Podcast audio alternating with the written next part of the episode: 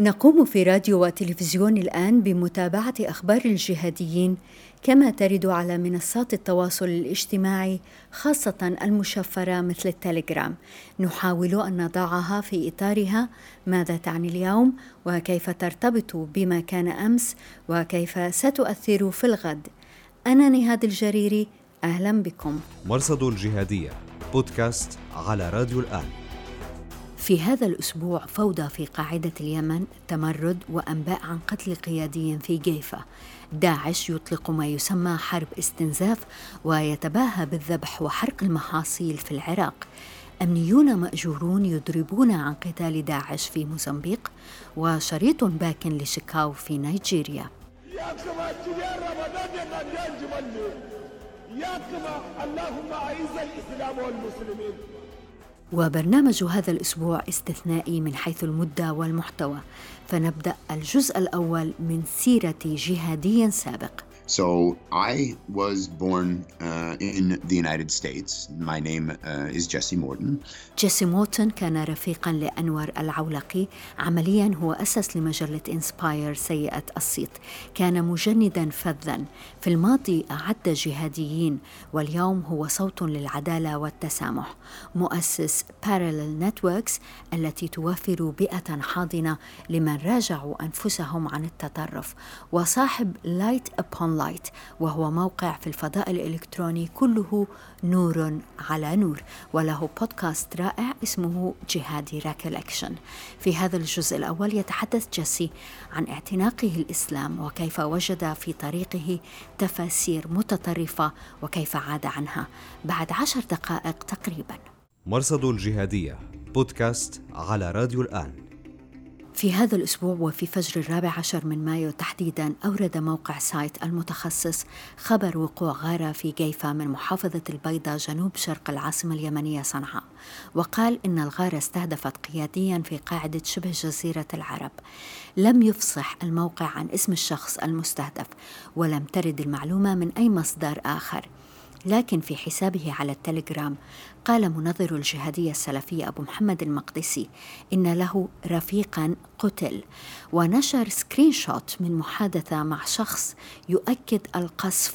لم يذكر المقدسي مكان وهدف القصف، في السكرين شوت غطى اسم القتيل واسم المتحدث، لكنه أورد في تعليقه أو رثائه للقتيل أن له علاقة بمشاكل داخلية من قبيل أين من يزاود على إخوانه ويشكك بصدقهم وأمانتهم ويأبى حل الإشكالات بهدوء. وأضاف أن القتيل أخبره في اليومين الماضيين لقد وضعوا اسمي في من يدعون أنه شاهد لصالحهم وإني والله لشهيد عليهم لا لهم. فهل يفهم من هذا أن مكان القصف كان في اليمن فعلا وأن المسألة تتعلق بالتمرد الأخير؟ هكذا فهم أنصار القاعدة وداعش على حد سواء. حسابات قاعدية أخرى علقت: فعند ظهور خلافات الصادقين على الإعلام تنكشف كثير من الأماكن والكثير من أسماء الأخوة وما هو منصبهم ضمن الجماعة كالقضاة والأمراء والعسكريين والشهود، وقد يكون في مناطق أمنية لا يصلح كشف أسمائهم على العلن، وكأنهم يقدمون معلومات مجانية للتحالف.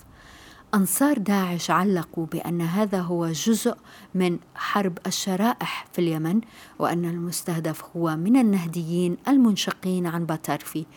وهذه هي قصتنا التالية.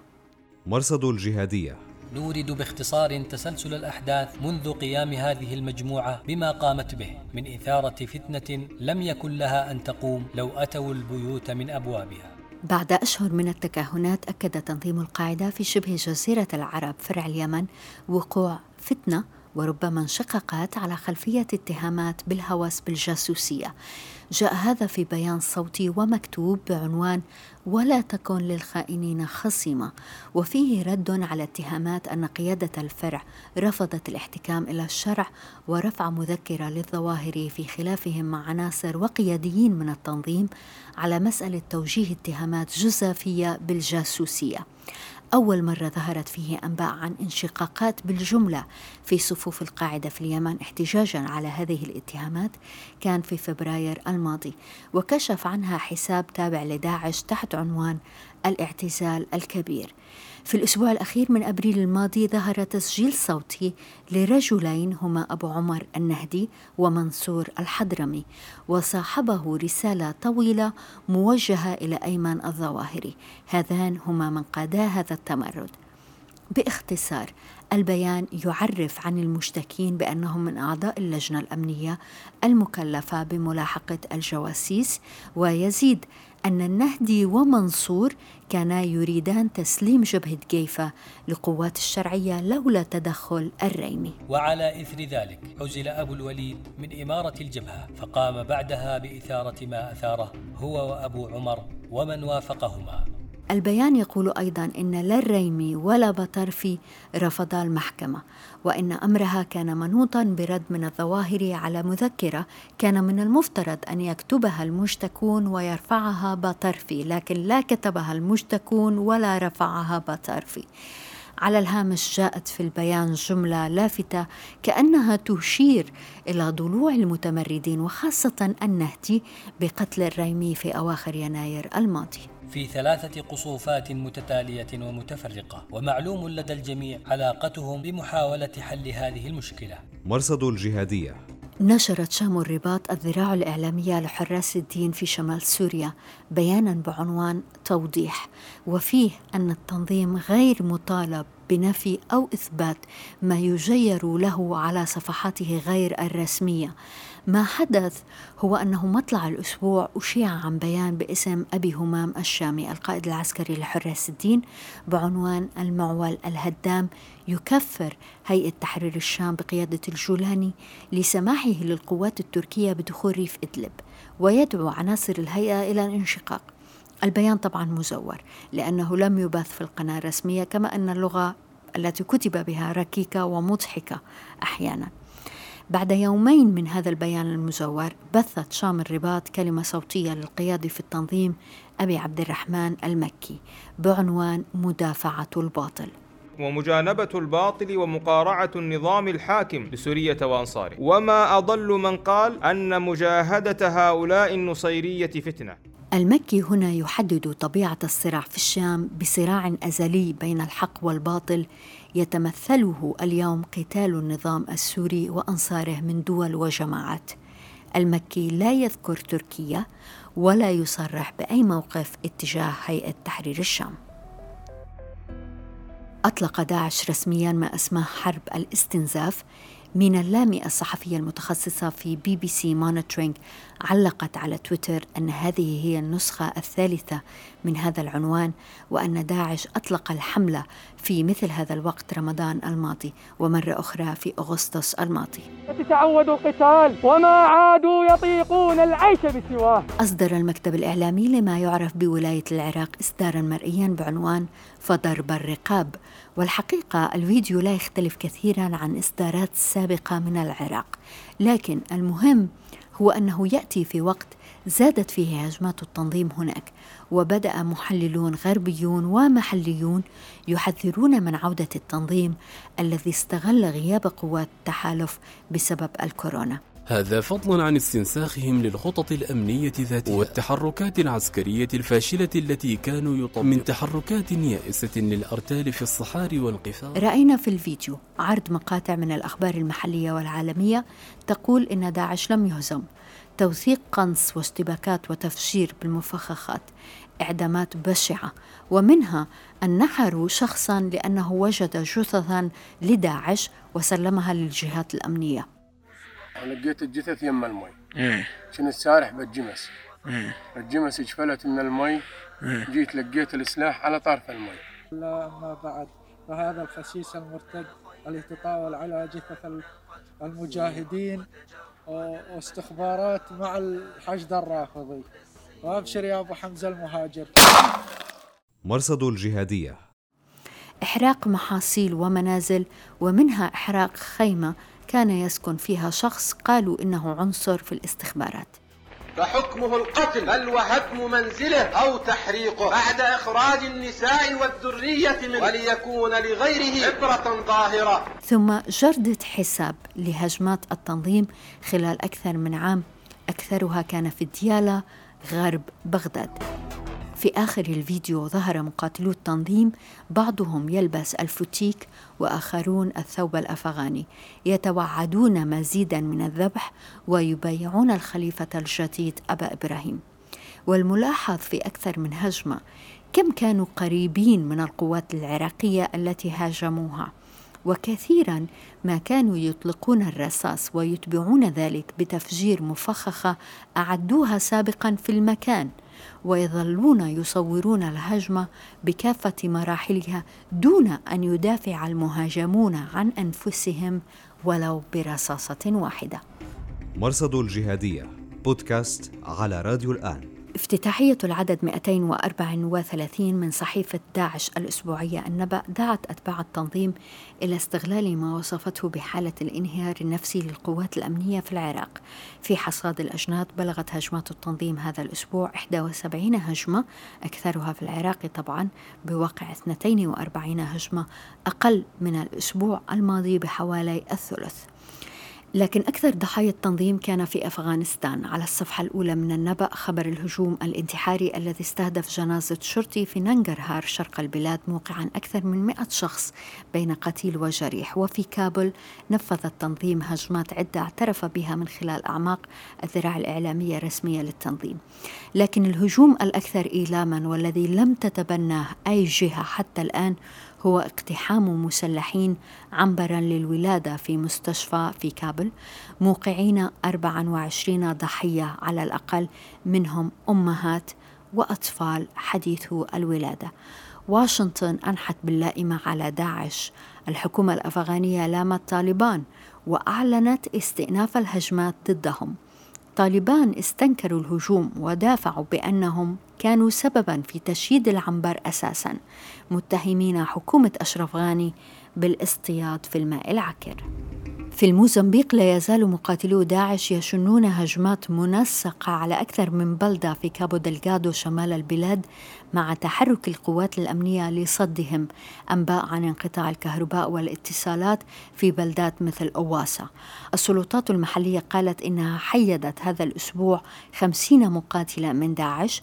وفي خبر غريب وردت أنباء عن أن الشركة الأمنية الأمريكية التي تتولى إسناد الجيش هناك أضربت عن العمل. في نيجيريا أطل أبو بكر شيكاو في تسجيل جديد يدحض فيه تسجيلا آخر تناقلته وسائل إعلام محلية، يظهر فيه باكيا وهو يستغيث من القوات الحكومية. شيكاو قال إن التسجيل الباكي قديم من خمس سنوات. في هذا التسجيل الجديد يعود شيكاو ويهدد الحقوق النيجيري بولاما بوكارتي، ولأول مرة يهدد الصحفي النيجيري أيضا أحمد سالكيدا. في أبريل شنت تشاد ونيجيريا حملة على بوكو حرام وداعش، وترددت أنباء عن أن شيكاو سيطلب الاستسلام، لكن مع هذه التسجيلات لا يبدو ذلك.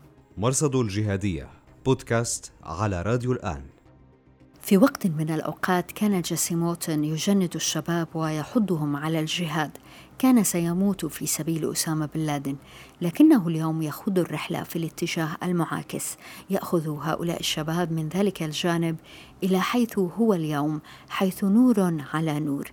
في هذا الجزء الأول من حديث شائق يسرد جيسي مورتون كيف وجد الإسلام، كيف تعرف على أنور العولقي القيادي في القاعدة في شبه جزيرة العرب، ووضع أساس مجلة إنسباير سيئة الصيت، كيف استدل على عبقرية الرسول محمد عليه الصلاة والسلام، وكيف يخالف منظرو السلفية الجهادية اليوم التعاليم التقدمية التي أسس لها الرسول الكريم.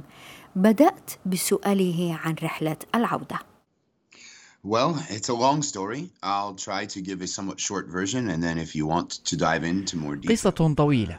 سأحاول اختصارها، وإن أردت يمكن أن نتعمق في بعض التفاصيل. You bring up the legacy that was left behind by the magazine that I co-created with Anwar Al-Awlaki and his. مهم أنك أشرت إلى الإرث الذي خلفته المجلة التي شاركت في إنشائها مع أنور العولقي وزميله سمير خان، اللذين قتلا لاحقا في غارة أمريكية على اليمن بعد أن انضما للقاعدة في شبه جزيرة العرب. ما لا يدركه كثيرون هو أن الدعاية الجهادية لم تكن دخيلة على الغرب بقدر ما كانت نتاج الصراع المتواصل المرتبط بالحرب على الإرهاب. كنا مجموعة من الغربيين وجدنا هذه الإيديولوجية وحولناها إلى شكل يلائم العقلية الغربية وجعلناها رائجة. We took hour and a half long uh, lectures from uh, Osama bin Laden. أخذنا ساعة ونصف من محاضرات أسامة بن لادن وأيمن الظواهري وترجمنا الأفكار بشكل هوليوودي وإعلاني. عملت في الدعاية الجهادية في الفترة من ألفين وثلاثة إلى ألفين وأحد عشر عندما اعتقلت في الدار البيضاء في المغرب. وحتى أوضح كيف عدت عن التطرف، أعتقد يجب أن أسرد كيف أصبحت متطرفا، كيف تعرفت على الإسلام، وكيف وجدت تفسيرا للإسلام نابعا من الظروف الصعبة التي واجهتها في حياتي والتي وجهت نحو العنف. My name uh, is Jesse Morton, and uh, as a child, uh, I had a very sort of abusive uh, situation unfolded in my household. Where there... اسمي جيسي مورتون من مواليد أمريكا. كنت طفلا معنفا، هربت من المنزل في سن صغيرة وحاولت أن أعيش بمفردي، وكأي صغير يترك المنزل حاولت أن أجد ما أنتمي إليه. في البداية اعتنقت أقصى اليسار أو الفوضوية الأناركية، عشت خارج نطاق المجتمع الأمريكي الذي سئمت منه، الذي تخلى عني وخانني عندما لم يتدخل ليحميني من الإساءة كطفل. حياتي كانت مخدرات وكحول وانحدار نحو الأسوأ. That didn't make my problems any better, and in fact only made them worse. Uh, I found Islam originally by reading not the Quran, but the autobiography of Malcolm X, the very first time that I was. في أول مرة سجنت فيها وجدت الإسلام ليس بتلاوة القرآن وإنما بقراءة السيرة الذاتية لمالكوم إكس. تفتحت عيناي على فكرة أنه يمكن للمرء أن يتحول من مجرم يعيش ذكريات طفولة معنفة إلى محارب من أجل العدالة الاجتماعية. رأيت في مالكوم كل ما أريد أن أكون، وبدأت أتعرف على الإسلام ليس من خلال الحديث والقرآن ورسالة الرسول محمد كما وصلتنا، وإنما من خلال فهم مالكوم للإسلام بالقدر الذي أتيح له، لأنه قضى معظم وقته كمسلم في حركة Nation of Islam أو أمة الإسلام، والتي لم تتقيد بأثر أهل السنة. كل هذا جعلني أهتم بالسياسة وأتعمق بأفكارهم الثورية عن المجتمع الأمريكي. في عام ألفين وقبل أحداث الحادي عشر من سبتمبر، وبعد أن قرأت القرآن، اخترت نهج الروحانية واعتنقت الإسلام. Given an opportunity to have peace and stability where I had never experienced it before in my life. شعرت بطمأنينة واستقرار لم أعرفهما من قبل. الإسلام منحني خمس صلوات في اليوم وصوم شهر رمضان وتقديم جزء من ثروتي لفعل الخير. هذه الفروض كانت بمثابة منارات لي، أبعدتني عن المخدرات والكحول ووضعتني على صراط المستقيم. I was open and I learned my basics of my religion from a Moroccan who was a veteran of the Afghan Soviet Jihad. تعلمت الدين على رجل مغربي شارك في الجهاد الأفغاني ضد السوفيت. أخذني تحت جناحه وعلمني كيف أصلي بالعربية، ثم قال لي إنه يجب أن أغتسل حتى أنطق الشهادتين وأصبح مسلما حقا. بعد أن اغتسلت جلست إليه وآخرين كانوا معنا وأعطاني اسما. قال لي إن خطاياي السابقة قد جبت وكأنني ولدت من جديد، فلا بد لي من هوية جديدة تعبر عن الدين الحق. أعطاني اسم يونس عبد الله محمد. Of course, Yunus, we say in English, Jonah, uh, the one swallowed by the whale. أسماني يونس يومنا بالنبي يونس الذي دعا قومه في نينوى لعبادة الله وحده. أخبرني هذا الرجل أنه يجب أن أدعو الأمريكيين إلى الإسلام ما حييت، وعبد الله حتى لا أنسى كم أنا ضعيف أمام الله، ومحمد هو خاتم الأنبياء والمرسلين، وهو شخص الذي نسعى إلى الاقتداء به في كل شيء من دخول الخلاء إلى شن الحروب. أبهرني ذلك الأمر، فبينما سعيت إلى فهم مالكوم إكس والدين الذي اعتنقه، ها أنا ذا أعتنق ذات الدين، وها أنا ذا أحمل هوية تجعلني في عين عقلي مالكوم إكس نفسه. أصبح عندي ما أؤمن به، قضية أدافع عنها وأموت في سبيلها. A cause to fight and die for. At one point, uh, he had an argument with an individual that walked in front of our prayer, the Moroccan uh, recruiter, I guess you might say. وأذكر في إحدى المرات وقف شخص أمامنا ونحن نستعد للصلاة، فما كان من هذا المغربي والنقل الذي جندني إلا أن دفعه بيده اليمنى، فلم يتحرك، فقام وعاركه. لم أفهم ما حدث، ولكنه ذكر حديثا قال إنه ورد في البخاري والمسلم عن أن النبي قال: إذا مشى أحد أمامك في الصلاة فأزحه بلطف إلى اليمين، وإذا رفض فقم وقاتله لأنهم يتمثلوا الشيطان. شرح لي أن ثمة حاجة في الإسلام دائما إلى ما يشبه داود وجالوت، لأننا سنكون دائما الفئة قليلة العدد ولكن التي على حق، وستبقى على دينها حتى قيام الساعة.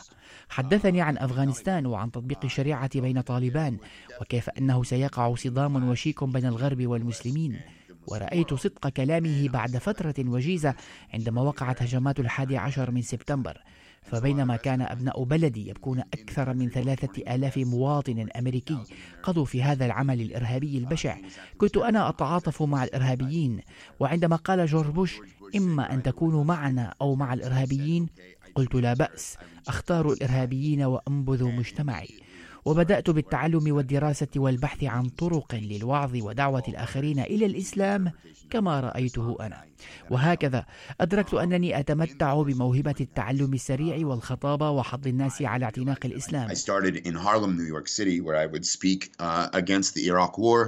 بدأت في حي هارلم في مدينة نيويورك، كنت أخطب في الناس ضد الحرب على العراق، وكان المارون يتوقفون لسماعي وبعضهم كان ينطق الشهادتين. عملت عند بائع كتب، وكانت وظيفتي أن أخطب في الناس حتى يشتروا منه الكتب. وفي أحد الأيام في نيويورك في عام ألفين وثلاثة سرت مع مسلمين آخرين فيما يعرف بمسيرة المسلمين السنوية، وهناك تعرفت أول مرة على منظمة متطرفة في أمريكا، كانوا يطلقون على أنفسهم اسم جمعية المفكرين الإسلامية، وهي متفرعة عن جماعة المهاجرون التي أسسها أو أدارها رجل دين من لبنان وطلابه في بريطانيا، ترجموا الرسائل الجهادية إلى الإنجليزية بهدف نشرها في لندن، وقد أثروا في أتباع لهم كانوا يقومون بهذا المستوى من الدعاية والدعوة في نيويورك. انضممت إليهم، أعجبتهم كثيرا فكرة أن ينضم إليهم أمريكي اعتنق الإسلام، أبيض البشرة أزرق العينين، لأن هذا يعني أن الأمريكيين يؤيدونهم. أتاح لي المجال للتحدث مع الناس، أصبحت مشهورا خاصة على الإنترنت، وأسست علاقات مع عدد كبير من المنظرين الكبار مثل أنور العولقي، عبد الله فيصل، عمر بكري محمد، وأنجم تشودري، ويعتبر الغرب هؤلاء من أكثر المؤثرين في الأوساط الجهادية.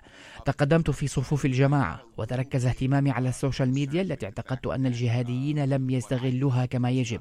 شعرت أن اليوتيوب والفيسبوك وحتى ماي سبيس وقتئذ كانت ستشكل بيئة خصبة للتجنيد والتطرف، وهكذا أعددنا قوالب لنقل الرسالة الجهادية بشكل يفهمه الأمريكيون والناطقون بالإنجليزية في العالم. صور براقة سريعة وتشويق، أخذنا المحاضرات الطويلة التي كانت تعتبر دروسا وبحثنا عن طرق لبثها على الإنترنت، نقلنا فكرة أسامة بن لادن إلى الناس في مرحلة تفرق فيها الجهاديون وافتقروا إلى هيكل قيادي، لكننا صمدنا من خلال نشر الأفكار، وقد أظهرت موهبة في ذلك. في نفس الوقت رأيت في الإسلام طريقة حياة جديدة، حتى عندما اعتنقت تفاسير متطرفة، وجود الصلاة والصيام في حياتي وخلوها من الكحول والأمر بالسعي إلى العلم قادني إلى الجامعة، فحصلت على البكالوريوس ثم الماجستير من جامعة كولومبيا، وكانت دائما لدي شخصيتي الأخرى يونس عبد الله محمد، فكنت أخطب في الناس على الإنترنت وفي شوارع نيويورك. وفي المحصلة أصبحت المنظمة التي أسستها مرتبطة بخمس عشرة مدونة والعديد من المشاهير مثل أنور العولق. استغلينا المسائل الجدلية حتى يضيء عليها الإعلام المحلي، فظهرنا على سي إن إن وعلى فوكس نيوز وغيرهما من المحطات التي كانت أدوات ممتازة للتجنيد. على سبيل المثال هددنا كتاب المسلسل ممثل الكوميدي ساوث بارك بسبب تصويرهم الرسول محمد في رسم كرتوني، وكانت تلك طريقة جيدة استغلها الجهاديون والمتطرفون مرارا للتلاعب بالدين من أجل حشد الدعم الشعبي. وفعلا نجحنا في إغلاق فيسبوك في باكستان وإندونيسيا عندما أعلن هؤلاء الكتاب عن يوم ارسموا محمد. زميلاي أنور العولقي وسمير خان أطلقا العدد الأول من مجلة إنسباير على خلفية تلك الأحداث. قوالب إنسباير كانت نسخة عن مجلة دعائية أطلقتها في أمريكا بالإنجليزية باسم مذكرات جهادية عن أعمال القاعدة. أنا وسمير وأنور عملنا على هذه المشاريع في الغرب، وعندما انتقلا إلى شبه جزيرة العرب أخذا القوالب معهما. وفجأة وجدت نفسي مهددا بالاعتقال بسبب تهديد كتاب ساوث بارك. تخرجت من الجامعة وحصلت على الماجستير وحاولت الانتقال إلى السعودية، لكن عندما علم السعوديون بأمري طلبوا مني الرحيل. عدت إلى أمريكا وواصلت خطبي ونقل الأفكار المتطرفة، وخشية من الاعتقال قررت الهرب إلى الدار البيضاء مسقط رأس زوجتي السابقة ووالدة طفلي. عشت في الدار البيضاء سنة ألفين وعشرة مع بداية الربيع العربي. هناك وحتى أكسب رزقي عملت مدرسا لشباب وشابات ممن يرغبون في الالتحاق بجامعات في أمريكا وكندا وبريطانيا وأستراليا حتى يطلب منهم امتحانات الكفاءة في اللغة الإنجليزية مثل جي مات، وهي امتحانات معقدة. اندلع الربيع العربي وكان العالم يتحدث عن مستقبل الشرق الأوسط، ووجدت نفسي أتحدث مع هؤلاء اليافعين عن ذلك، وكم أذهلني حديثهم حتى إنهم كانوا السبب الرئيسي الذي عراني أمام نفاقي. أنا الذي أسعى إلى فرض نظام الخلافة الشمولي على ناس لا يريدون أكثر من الحرية في التعبير والتفكير وانتخاب ممثليهم، وهي جميعا أمور كانت بالنسبة لي من المسلمات.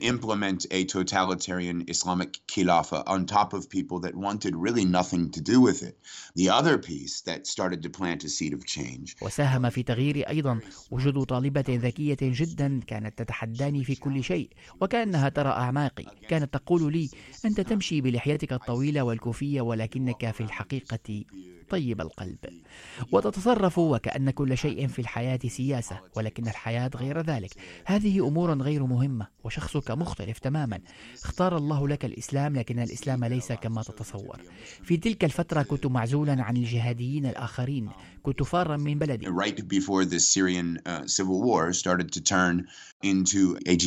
ألقي القبض علي قبيل تحول الحرب الأهلية في سوريا إلى جهاد، وفي أعقاب مقتل أسامة بن لادن اعتقلت بعد قتله بأسابيع.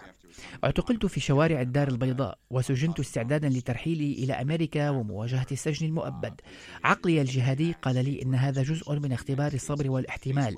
كنت جاهزا لمواجهة الامتحان الذي وضعه الله أمامي، لكنني في ذهني كان حديثي مع أولئك الشباب حاضر بقوة. When I was incarcerated in Moroccan jail for five months, I met Mohamed Fizazi. في الحبس التقيت بمحمد فزازي وهو منظر جهادي شهير. كنا ترجمنا له محاضرات إلى الإنجليزية حتى يفهم الناس مبادئ علمه. أثناء الحبس في المغرب تغيرت أفكاره. خرج من الحبس وأنا هناك وبدأ يكتب رسائل في الصحف الوطنية عن خطأ اعتقاده السابق. كان ذلك أول لقاء لي مع سلفي جهادي خرج من دائرة التطرف وندم على تبذير حياته. And I really felt guilty for throwing my life away. عندما جاء الأمريكيون لاصطحابي على طائرة خاصة ألبسوني البزة البرتقالية التي تذكر المسلمين بالرحلة إلى غوانتنامو، نفس اللون الذي يلبسه داعش لضحاياه قبل أن يغتالهم. لكنني لم أذهب إلى غوانتنامو. أركبوني الطائرة وأطعموني ووضعوا القرآن أمامي، وعندما أزاحوا العصابة عن عيني والسماعة عن أذني سألوني: هل تريد أن نناديك يونس عبد الله محمد أم جيسي مورتون؟ ولسبب ما قلت لهم جيسي مورتون. دهش كل من كان على الطائرة، وبدأ حديثنا امتد خمسة أو ست ساعات ونحن في طريقنا إلى واشنطن، حيث وجهت إلي تهم ارتكاب جرائم فيدرالية. المحادثة كانت صادقة وانتهت بأن اعترفت بالجرائم التي ارتكبتها، وهو ما أدهش الحضور لأنه بدا لهم أنني أصبحت أرى منطقة رمادية بين عالم الأبيض أو الأسود الذي كنت أراه سابقا.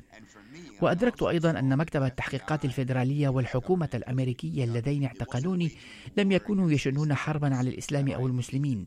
أدركت أنهم معنيون فقط بمنع الفتيان الذين لم يعرفوا كثيرا عن الإسلام من أن يقتلوا المدنيين أو يتبنوا أفكارا قد تدفع آخرين إلى قتل المدنيين.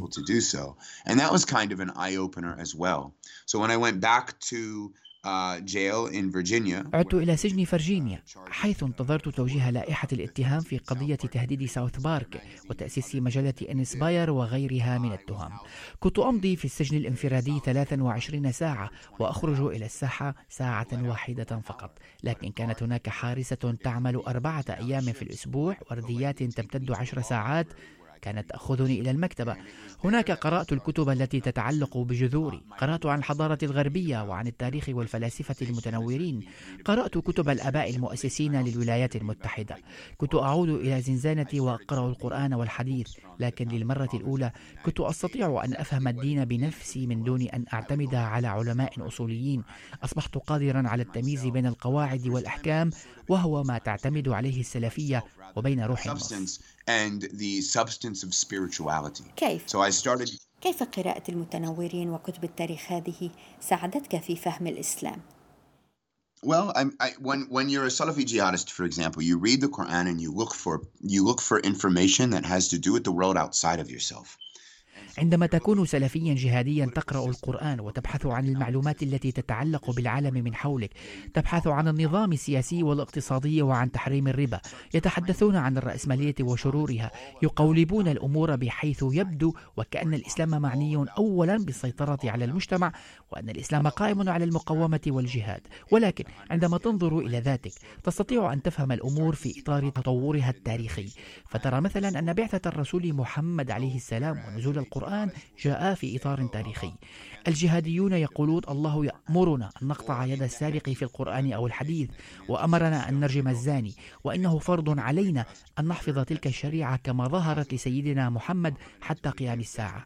لكن في الحقيقة إن نظرت إلى سيرة الرسول وتطبيقه الأحكام، وإذا نظرت إلى الشريعة التي تكشفت في فترة بعثة الرسول، لرأينا أن الرسول كان تقدميا جدا. فالله عز وجل وضعنا على درب لا ليرينا كيف نستحوذ على المجتمع، وإنما كيف نطهر أنفسنا.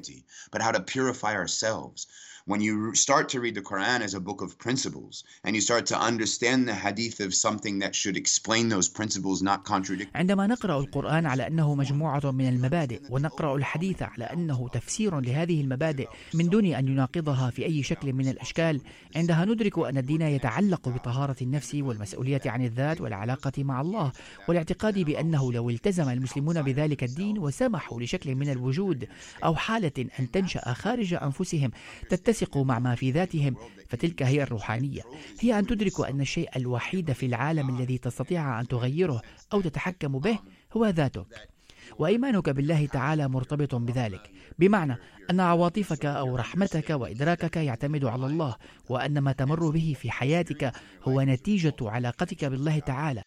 يبدو الأمر بسيطا.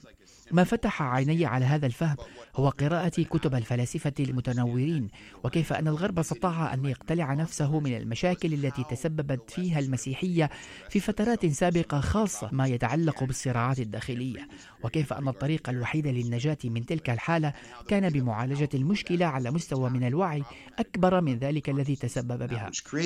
Meaning the Treaty of Westphalia, which formulated nation states. The nation states then were able to not go to war with each other. They were able وهكذا وقعت اتفاقيات ويستفاليا التي شكلت الدول القومية وأسست لاتفاق عدم خوض حروب فيما بينها، واستطاعت القضاء على الصراعات العرقية، وسمحت للناس من مختلف الأديان بالعيش معا في بيئة من التسامح. المبادئ المستلهمة من تلك الحقبة كانت متوافقة مع الإسلام، لكن كجهادي سلفي ما كنت لأقبل بها، لأنهم يعتبرون الشريعة نظاما راكدا لا يمكن أن يتطور تاريخيا، ولا يمكن يمكن أن يتبدل عما ظهر للرسول أول مرة. لكن ما فعله الرسول محمد عليه الصلاة والسلام في حياته كان أمرا مذهلا، وهو أنه غير مفهوم القبلية مثلا.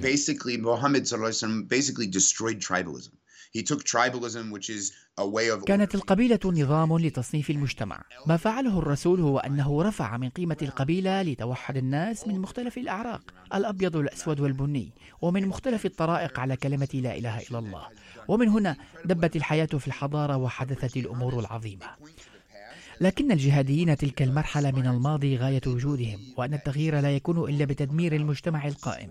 كل ما يفكرون به هو التدمير، ولهذا عندما نقرأ القرآن بمعزل عن التفسير والعلماء ونستفتي قلبنا وعقلنا نستطيع أن نفسر الجهاد بطرق مختلفة من دون أن يقتصر ذلك على شن الحروب ضد الصليبيين مثلا. الجهاد هو شكل من أشكال تطهير الذات، ولهذا عندما قرأت القرآن ودرست أسباب النزول أعدت النظر في الدروس التي تلقيتها من الوعاظ الأصوليين، وأدركت أن تفسيراتهم كانت بسيطة جدا جدا لهذا العالم المعقد.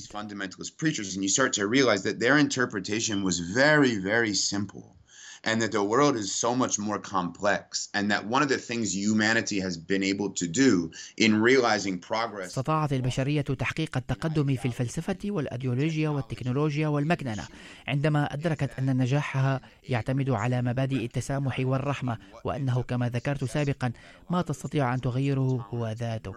لا تستطيع أن تغير العالم كله، ولا جدوى من أن تناطح العالم كله حتى تجعله متوافقا مع رغباتك. والله تعالى لا يطلب منا ذلك، بل يخبرنا أنه لا يغير الله ما في قوم حتى يغيروا ما في أنفسهم. من السهل فهم هذه الأمور، لكن عندما تدرس على يد علماء جهاديين وأشخاص مثلي وأنا علمت الدين تدرك أن لديهم جواب على كل سؤال. فإذا حرمت آية في القرآن الإرهاب أتوك بحديث قد لا يتعلق بالمسألة التي يتم نقاشها، ولكن يكون كافيا لبث الشك. عندما تنضم إلى الدوائر الأصولية تتعلم أنك لا تتمتع بفهم كاف أو علم كاف لتفكر وحدك، وأنه لابد لك أن تجلس عند قدمي العالم وتتعلم منه، لكن هذا يعني أنك تعتمد بالكامل على إنسان قد يخطئ، وهذا يعني أنك تعتمد على تفسير هذا الإنسان وحده. And in reality, one of the major things that the printing press did, for example, in putting the Bible out there was it gave access. في الحقيقة ما فعلته المطابع في التاريخ هو أنها أتاحت للناس العاديين قراءة الإنجيل. نحن لم نواجه هذه المشكلة في الإسلام، فالقرآن يحفظ غيبا ويتواتره المسلمون في جميع أنحاء العالم، لم نضطر إلى توزيعه مثلا. لكن ما تعلمناه في الغرب هو أنه عندما منحوا قوة قراءة النصوص الدينية وتفسيرها إلى الناس العاديين، ما حدث هو أن الناس باتوا قادرين على اتخاذ قراراتهم بأنفسهم، وهكذا تولدت الحريات الفردية. وفي الواقع هذا أمور ضمنها ديننا لنا.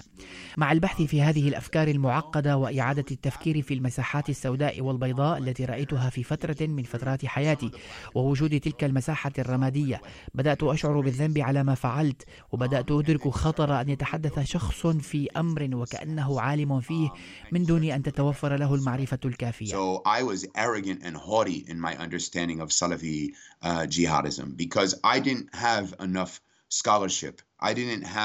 كنت متعاليا ومتكبرا في فهمي للسلفية الجهادية لأنني لم أملك من العلم ما يكفي. لم تكن لدي طريقة ملائمة لتعلم الإسلام وامتلاك الأدوات التي تؤهلني لإصدار فتوى. كنت متعاليا كرجل اعتنق الإسلام يشيع الفكر المتطرف بين الآخرين من دون أن أصغي بعناية إلى النصوص التي دحضت تلك الأفكار. وهكذا وجدت نسخة من الإسلام لاءمت رغباتي وكرهي الذي كان نتيجة كرهي لذاتي، فكان علي أن أتجاوز هذه الكراهية وأن أقتنع أن ليس علي إلا أن أغير ذاتي، خاصة عندما كنت في السجن. لكن قد يقول قائل ممن يستمعون إليك الآن إنه لهذا السبب لدينا علماء الجهادية والمنظرون مثل المقدسي، أبو قتادة، وحتى أسامة بن لادن، هؤلاء هم منظرو السلفية الجهادية. Yes, and, and, and this is true. However, Osama bin Laden has no formal education with regard to being able to pass a fatwa that declares a global war against the Crusaders and the Americans. Abu Muhammad al-Maqdisi. نعم هذا صحيح، لكن أسامة بن لادن لم يتلقى تعليما رسميا يخوله إصدار فتوى يعلن بموجبها حربا عالمية على الصليبيين وأمريكا. أبو محمد المقدسي كان دارسا، لكن إن تمعنا في نصوصه وتبريراته لوجدنا أمرا مختلفا.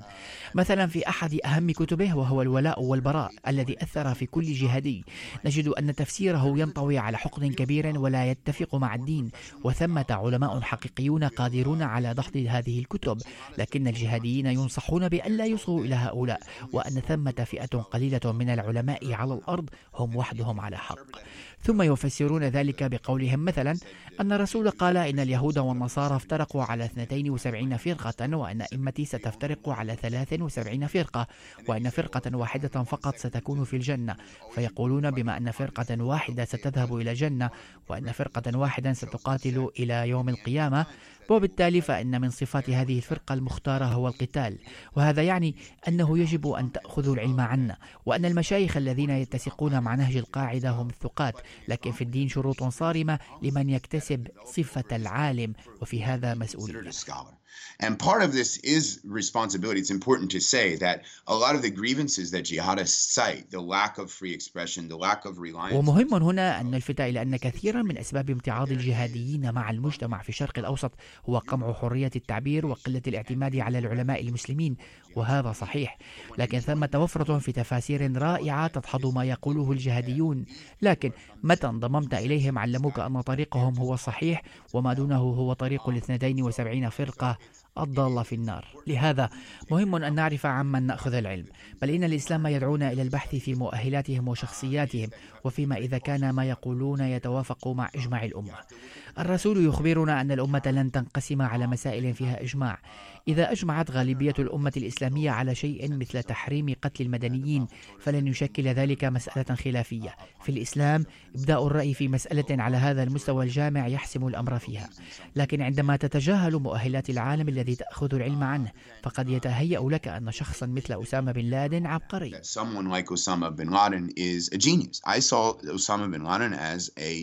Uh, not just an imam, but as someone who could be considered an alim or a sheikh or uh, an imam.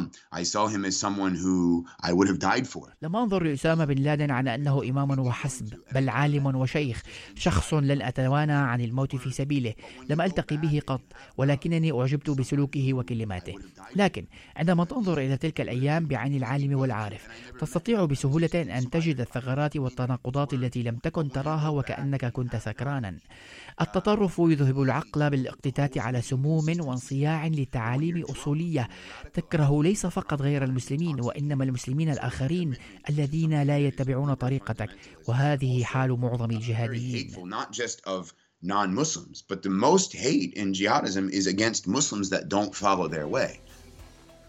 وفي الجزء الثاني الأسبوع المقبل يحدثنا جيسي مورتون عن قصص نجاح أثناء عمله، كيف يخاطب جهاديا ويأخذ بيده إلى الجانب الآخر، وعن لقائه مع باحثين كتبوا عنه مثل آرن زيلن ومواقف طريفة.